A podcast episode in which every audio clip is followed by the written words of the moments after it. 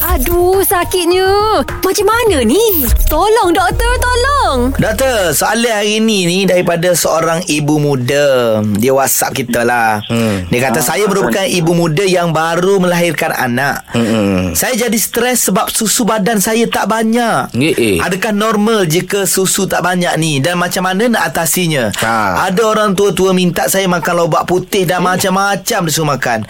Dari sudut kesihatan, macam mana apakah cara yang boleh saya buat doktor? Ah, ah, doktor. Ha, ni soalan dari dia ni. Okey, saya Syah. Okey, terima kasih kepada pendengar yang bertanya dan tahniahlah kepada ibu baru tu. Hmm, Okey, tahniah. Ibu muda kan? Ha, tahniah kepada dia. Okey, sebenarnya uh, benda ni common ataupun biasa bagi ibu-ibu muda ni berlaku benda-benda macam ni. Okey, faktor-faktor yang boleh menyebabkan kurangnya susu ni satu bila mana tekanan ataupun letih ataupun stres yang tinggi bagi ibu yang baru ni. Hmm. Sama-sama dapat anak uh, bila tidur tak cukup dan sebagainya dia stres. Okey, bila hormon stres ni tinggi dia akan mengganggu hormon yang boleh penghasilan kepada uh, susu tu yang kita namakan hormon oksitosin ataupun prolaktin. Hmm. Jadi uh, akibatnya uh, dia punya penghasilan susu tu akan kurang.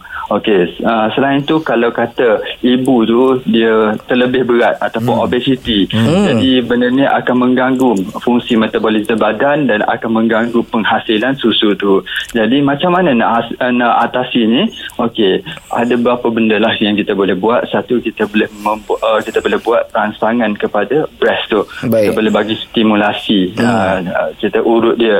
Jadi uh, secara berkala boleh menghasilkan uh, susu tu secara normal lah. Hmm. Selain tu kita kena elakkan stres. Okey, dengan elakkan stres ni kita boleh menurunkan hormon stres tu dan meningkatkan hormon oksitosin ataupun prolaktin tu untuk menghasilkan hmm. susu tu.